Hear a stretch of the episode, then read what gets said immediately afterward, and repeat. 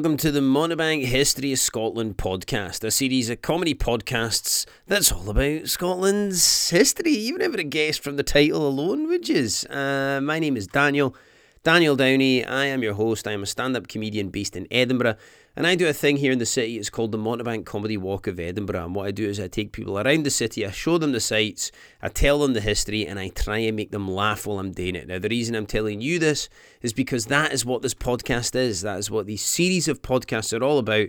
Is I'm trying to give Scottish history the Montebank treatment. So hopefully, as you listen to this episode, you'll learn a bit and you will laugh a bit as well. Uh, today's podcast it's all about the reign of one of the most enigmatic of Scottish monarchs, certainly the most enigmatic of the Stuart monarchs, James I. Now, nobody seems to be able to decide whether James I was absolutely brilliant or utter shite. It's a bit like listening to Gerry Cinnamon, you know? And James I, he spent the uh, the first 18 years of his reign as a kind of prisoner come guest of the English. It's a very similar vibe that the Travelodge has going, you know, that kind of mix of prisoner and guest.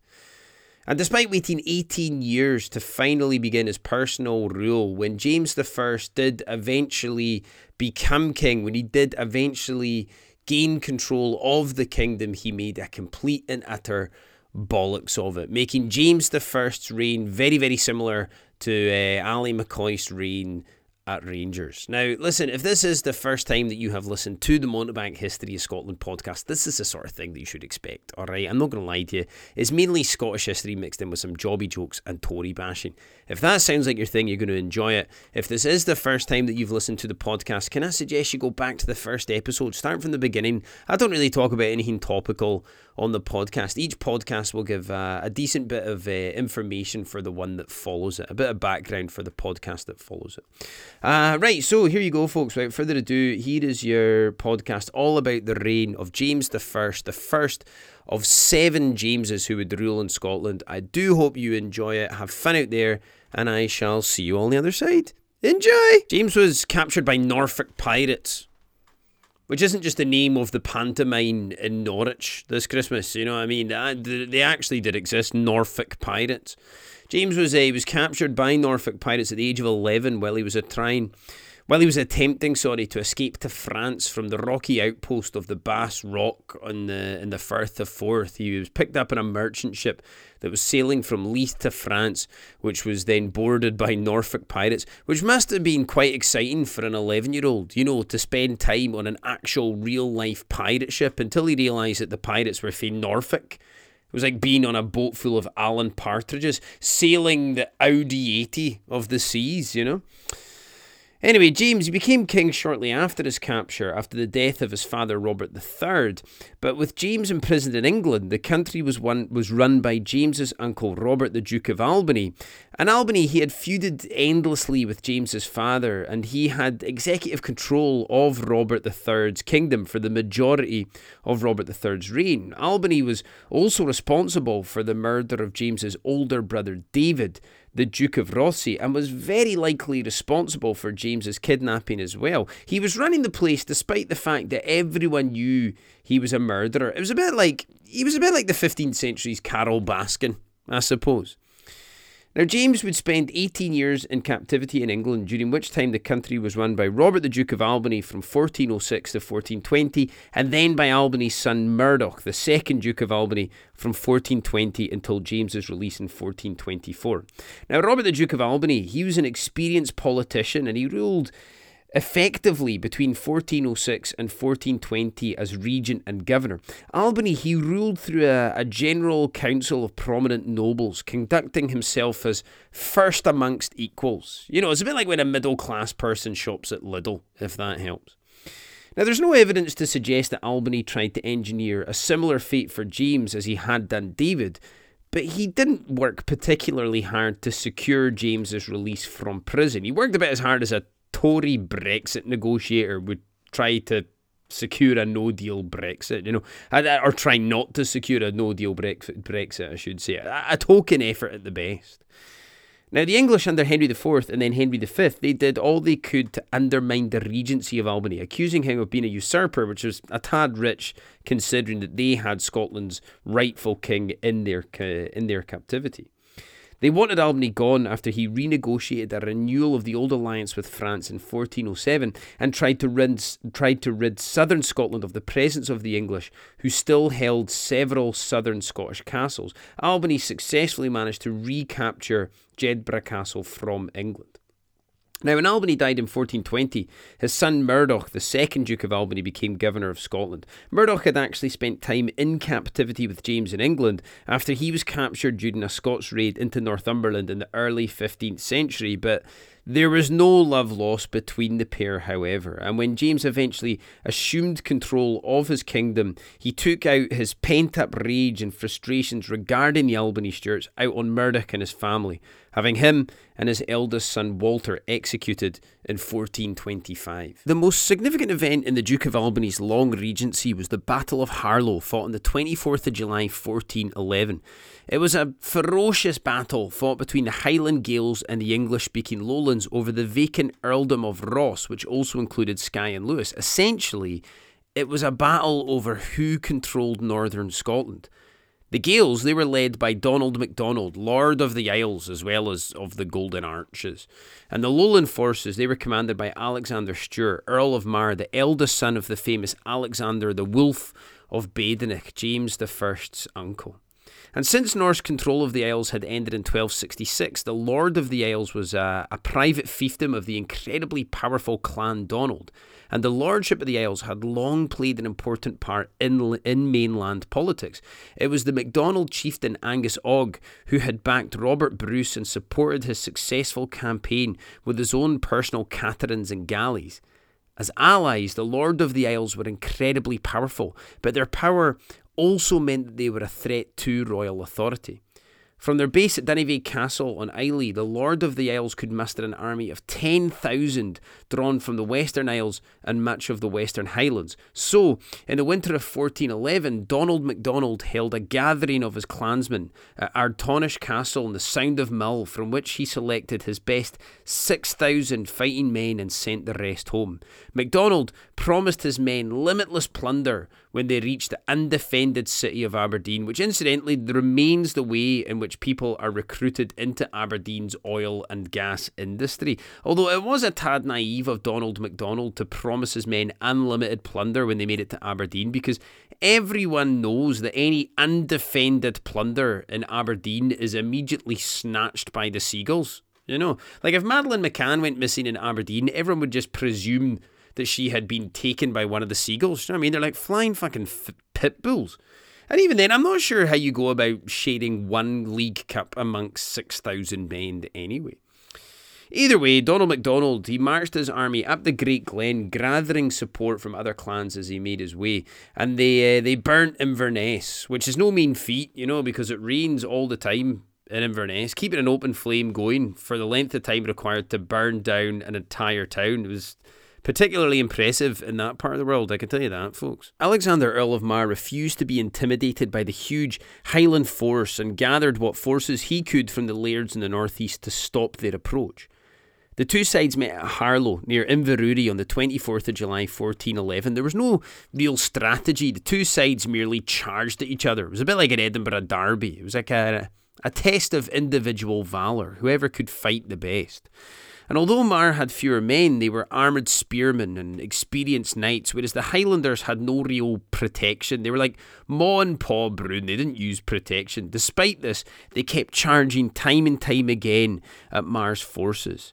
Now, there was no clear victor, but Mar had managed to halt the Highland advance despite heavy losses on both sides. The Battle of Harlaw is remembered as Red Harlaw, and the government hailed the halt as deliverance from the Highland hordes.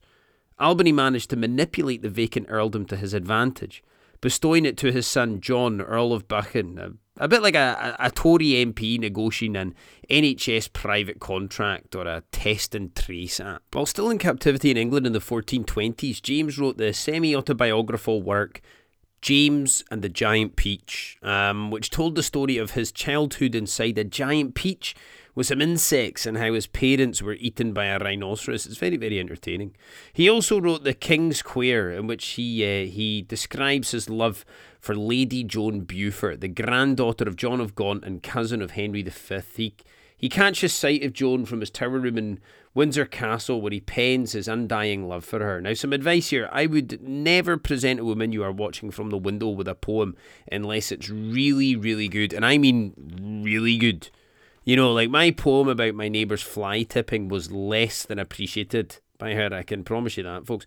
The poem, uh, The King's Quair, it's, it's a mixture of Scots and Chaucerian English. It's dedicated to the English poet Geoffrey Chaucer, who wrote the, the Canterbury Tales. Again, my neighbour gave zero fucks about any of this. Now, The King's Quair is a celebrated and significant piece of literature, but as impressive as The King's Quair is, James, I mean, he could never have managed something like a, a cognitive test that involved him repeating the words person, woman, man, camera, TV in the correct order. I mean, that's just next level shit, that, you know?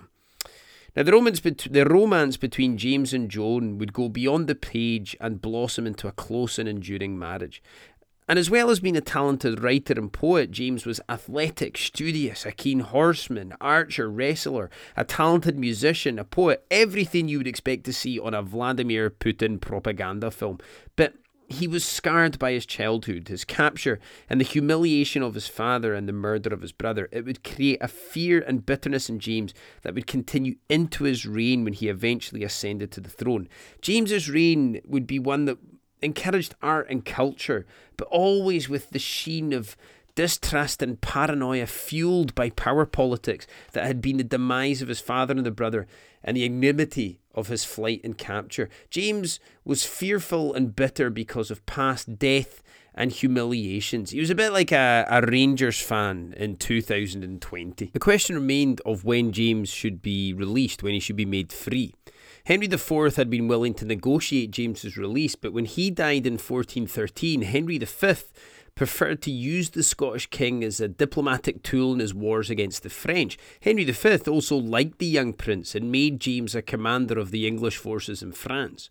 In 1407, Albany had renewed the old alliance with France, and as such, the Scots sent troops to assist with the defence of a French garrison in Melun, south of Paris in 1420. In the siege, the Scots were faced by a besieging force led by their own king, James I. Henry V had forced James to instruct the Scots to change sides, but the Scots refused to do so. Well, I mean, except for Aidan McGeady and James McCarthy, who, you know, both pretended to be Irish. They insisted that they could not obey James's orders while the Scottish king was still a prisoner of England. And so, when the English took the garrison, the Scots were excluded from the terms of surrender. The French were allowed to surrender as prisoners of the English king, whereas whereas the Scots were hanged as traitors, justified by the fact that they continued to fight while knowing their king was in the besieging site. The old alliance was once again the gift that just kept on giving to the Scots. And when Henry V died in 1422, negotiations were resumed for the release of James, a big part of which was his love affair with Joan Beaufort. A marriage of the Scots king into the English royalty was seen by the English as a good way of breaking up or at least denting the old alliance between Scotland and France and creating a potential ally in Scotland. James's potential release was less welcomed by Murdoch Stewart, who, having assumed control of the kingdom on his father's death, the Duke of Albany, in 1420, now faced the prospect of losing power to James. Eventually, in August 1423, the General Council began negotiations, and, de- and in December 1423, the Treaty of London saw James's release for 10,000 merks a year over six years, which incidentally is also the standard Wetherspoon workers' contract. As well as 10,000 merks over six years, the English wanted 21 Scottish hostages in a kind of ISIS style of negotiation. And so 21 Scottish nobles were sent to England as a surety for the payment of James's ransom. It was a bit like sending 21 Tim Henmans to get an Andy Murray back in return. You know, most of most people considered it being worth it. In February 1424, James married Joan Beaufort in a lavish ceremony in London before heading north and assuming control of his kingdom in April 1424. James's overriding, consuming even personal business was to wreak retribution on those who had blighted his early life. He was 30 years old and was a king in a hurry. James did not even wait until his coronation before he had Walter Stewart of Lennox arrested. Walter Stewart was the son of Murdoch Stewart, the second Duke of Albany, who now had to step aside as governor to allow James to begin his personal rule. Murdoch stepped aside with little fuss when James was released, but since James was still without an heir, it meant that the 60 year old Murdoch Stewart was the heir presumptive. However, it was Murdoch's eldest son, Walter, who posed a far greater threat, threat to James's authority. Walter had made no secret of his hostility towards the new king. Walter was sent, quite ironically, to the Bass Rock, the bleak outpost fortress in the Firth of Forth where James had been forced to hide out while waiting for passage to France as a child. Walter's father in law, the Earl of Lennox, was also arrested. Further punishment for Walter, you know, because if being locked in a bleak island prison wasn't bad enough, Walter now had to endure the even worse punishment of being locked up in there with his father in law. James had made quite the impact in his return, and he had yet even to be coronated. James was coronated at Scone on the 21st of May 1424, and despite his son being imprisoned by James in the Bass Rock, it was Murdoch Stewart, Duke of Albany, who placed the crown on James's head at his coronation. Immediately after his coronation, James called a parliament at Perth, where a raft of legislation was passed, including forfeiture for rebelling against the crown, a tax on land and goods, James had uh, he'd learnt a lot about the English tax system while in prison in England, and he would impose heavy taxation policies on the Scottish nobility throughout his reign. Uh, there were export duties and borough rents reserved for the crown, a closed season for salmon, and archery was encouraged as a hobby instead of football. Football was banned, presumably after James had witnessed how shite his countrymen were at it. Archery was thought to be a more worthwhile sport pertinent to defend to the defence of the realm. Being good at football was no use if a man was called into battle. You know, like unless you're like Luis Suarez and you combine it with biting folk. James's law decreed that na man is to play at the football under pay of four pennies, which is a significant amount. You know, that's uh, that's a week's wage if you play for someone like Ross County. James waited until his second meeting of Parliament in the spring of 1425 before he made his, me- his next move. Suddenly, on the ninth day of the Parliament, he had Murdoch, Duke of Albany, his wife Isabella, and his younger son Alexander arrested before immediately dismissing the Parliament and instructing it to reassemble in Stirling in May for the trial of the Albany Stuarts. In protest of his family's treatment, the youngest of Murdoch's sons, James the Fat, well, he was James the Thin before the lockdown started, uh, he escaped to Lennox Lands, where he burned down the town of Dumbarton and seized the castle. Now, it may have been a well intentioned protest, but James's actions had given James I the justification he needed to bring charges of treason against the Albany Stuarts. And when the Parliament reconvened in May 1425, James headed up seven earls and 14 lesser nobles who sentenced the Albany Stuarts to death. On the 24th of May 1425, Walter Stewart was beheaded on the heading stone in front of Stirling Castle, and the next day his father Murdoch, his father in law, the Earl of Lennox, and his younger brother Alexander all suffered the same fate. James the Fat, he fled to Ireland. There was always a potential looming threat to the throne, but he never made any return. The executions were the first royal executions ordered in Scotland for over a century. The honeymoon period be- between James and his subjects was well and truly over. The nobles were dismayed by the vindictiveness of James and his treatment of the Albany Stuarts. This coupled with his excessive taxation policies, put James on a collision course with his nobles. Scotland's first university had been instilled in St Andrews during the regency of the Duke of Albany in 1413, and James the First took a keen interest in the development of the university, even attending a few lectures. Although he only attended these lectures because you know he couldn't get into lectures at Oxford or Cambridge universities.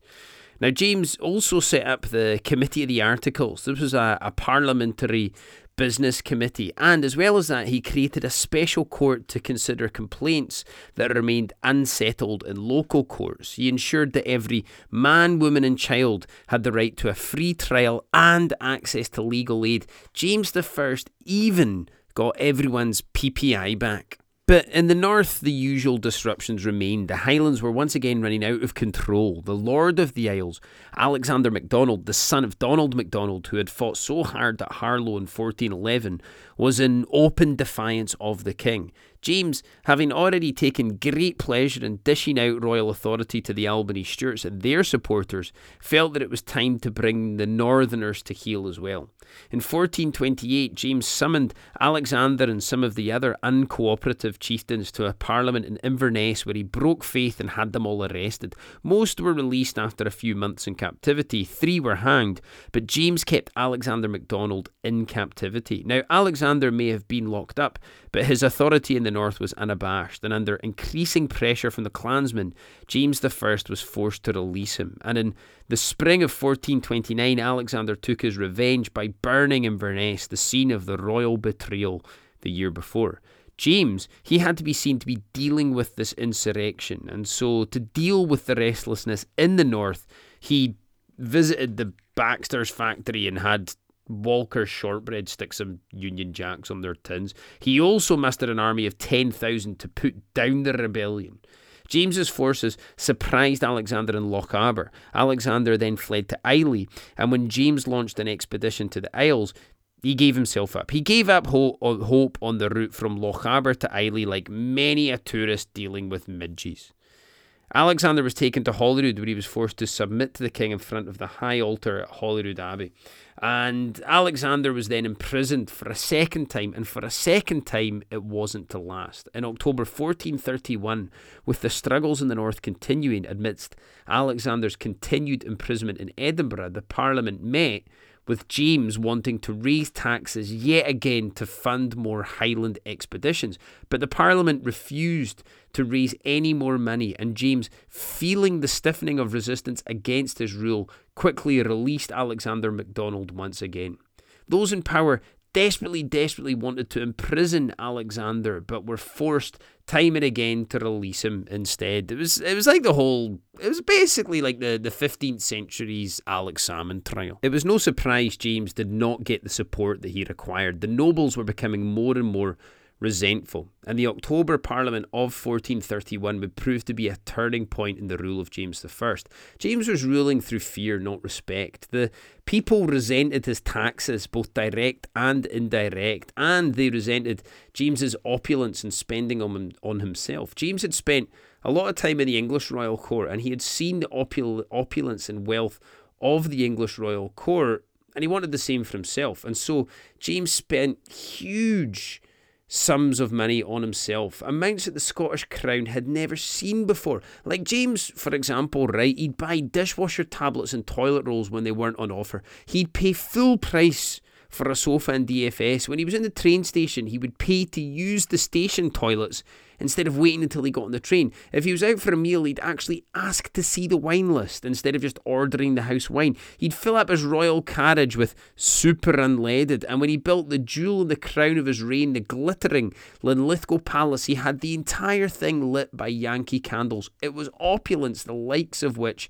Scotland had never seen before. James was modelling himself in the emerging Renaissance courts of continental Europe. He used money raised through taxes and levies on his own ransom payments to fund a lavish royal court. And as well as trying to remodel the Scottish court as wealthy, cultured, and palatial, James had dynastic considerations to think of. Joan had given him two daughters, and then on the 16th of October 1430, she gave birth to twin boys, Alexander and James. Now, Alexander died in infancy, leaving James as the heir and the future James II. In the same year, James I managed to secure a marriage between his eldest daughter Margaret and Louis de Dauphin of France. Now, this was quite the coup for James. Margaret and Louis married when she was 12 and he was 13. Now, Louis would turn out to be a spiteful and vindictive man, and Margaret, like her father, she was a brilliant poet who would communicate her angst through her poetry, kind of like Adele releasing an album after a breakup, you know? And Margaret, she caused something of a scandal when she kissed the French poet Alain Chartier while he slept, and she died shortly afterwards, lonely and miserable at the age of 20. James's other daughters were also gifted poets, and they married more successfully, marrying into prestigious royal families in Brittany and Germany. As James moved unknowingly towards the end of his reign, he had lost all of the glamour he may have once had at the beginning of his reign, and he was coming across as mean, fat, and vindictive. He had gone full Morrissey, basically. And as part of the marriage between Margaret and the French Dauphin, the old alliance had been renewed, and James saw an opportunity to finally rid Scotland of the English completely. He wanted to take back Berwick and Roxburgh castles, which were still held by England. And so, on the 1st of August 1436, using a huge new cannon ordered from Flanders called the Lion, James began the siege of Roxburgh Castle, which turned into a complete and utter fiasco. The Scots army was rife with, with division, and James, he was a poor military commander. And when the army got word that an English force was marching north to relieve the castle, the siege was abandoned and the army disbanded. The farcical attempt at taking back Roxburgh Castle was yet another dent of James's royal prestige, and when James carried out another grab on the privileges of the Scottish nobles in a meeting of the General Council on October 1436, it would prove to be the final straw for some of the Scottish nobility. James preferred St Johnston, modern day Perth, as his capital to Edinburgh. For the winter of 1436, he stayed at the Blackfriars Priory in Perth, with his court lodged amongst the town. Now, there was no castle in Perth. The wooden castle that had existed there throughout the Wars of Independence had burnt down, and with no castle or palace, James was leaving himself vulnerable to attack. The priory, it was only protected by a deep ditch that had been dug in front of it, and with no castle or palace in Perth to this day, that ditch remains the town's most popular tourist attraction. And for the Christmas of 1436, James played tennis, he read romances, and listened to music, spending the holidays in much the same way your Auntie Lynn does. All the while, a group of hardened conspirators were plotting his murder. The conspirators were headed up by Sir Robert Graham, who was the nephew of one of the Scottish nobles, Malise Graham, Earl of Strathearn, who had been sent into English captivity as part of James's ransom treaty. The other ringleader was Robert Stewart, the grandson and heir of Walter Stewart, Earl of Athol, the youngest brother of Robert III and James's uncle. Robert Stewart was James I's chamberlain and close confidant. And while the king and queen were preparing for bed on the 21st of February 1437, Robert Stewart laid planks across the ditch and unbarred all the doors. Then, just after midnight, the conspirators, led by Robert Graham, broke into the house. Now, hearing a commotion, James suspected something foul was afoot and the windows had all been barred. So what he did was he lifted up a floorboard and he escaped into a drain which led from his bedchamber to an outlet in the wall by the tennis court. Now, unfortunately, James had had the drain blocked to stop tennis balls escaping from the tennis court up the drain. It meant that James's drains were better protected than the drains at Shawshank, but it also meant that James would be the only Scotsman whom tennis would be more damaging to his body than Sir Andy Murray. Around 10 conspirators broke into the bedchamber. They ransacked the house looking for the king before returning to the bedchamber, tearing up the floorboards and discovering James's hiding place. Sir Robert Graham climbed into the drain and delivered the fatal blow before the rest piled in. The king suffered 16 stab wounds in total. Now, Joan, she'd been wounded in the attack. Bleeding and scantily dressed, she managed to escape the priory with the six year old James II to Edinburgh Castle. Now, the conspirators had presumably meant to kill the Queen as well, but they didn't pursue her. Instead, they put as much distance between them and the murder as news of James's demise reached the town. But by not killing the Queen, they had ultimately, ultimately resigned themselves to their own fate. From Edinburgh Castle, Joan sent loyal adherents to hunt down the conspirators and bring them to justice. Robert Stewart was given a particularly brutal execution, even by medieval standards. He was broken at the wheel um, at Edinburgh's Mercat Cross. First, he was hoisted from a crane, dropped and jolted just before his body hit the ground in a kind of medieval bungee jump that dislocated most of his joints. So, actually, in that respect, it was more like the waltzers at the Black Isle show, I suppose. He was then stripped naked, tied to a hurdle, and dragged down the high street in the stag do part of his execution before being propped up against the Mercat cross, his insides cut out and burnt in front of his eyes. And every time he passed out, he was doused with cold water to retrieve him. And throughout, he was made to wear a red hot crown with the inscription, king of all traitors. And when it fused with his skull, it was ripped off of his head, which will be the next thing that we're subjected to by hipsters. You know, we'll have kids with sleeve tattoos and fuck the police fused on their foreheads. And the coup d'etat, they gave Robert Stewart a good old boot in the balls before they beheaded him, sticking his head on a pike on top and placing it on top of the Tolbooth prison in Edinburgh. His limbs were hacked off and sent to Stirling, Perth, Dundee, and Aberdeen, where they were then deep fat fried and served in the local chip shops. And despite having no head and no limbs, Robert Stewart still went on to have another 14 children because they may have given Rod Stewart the chop, but there is one thing that Rod would always, always resist, and that is the snip, ladies and gentlemen.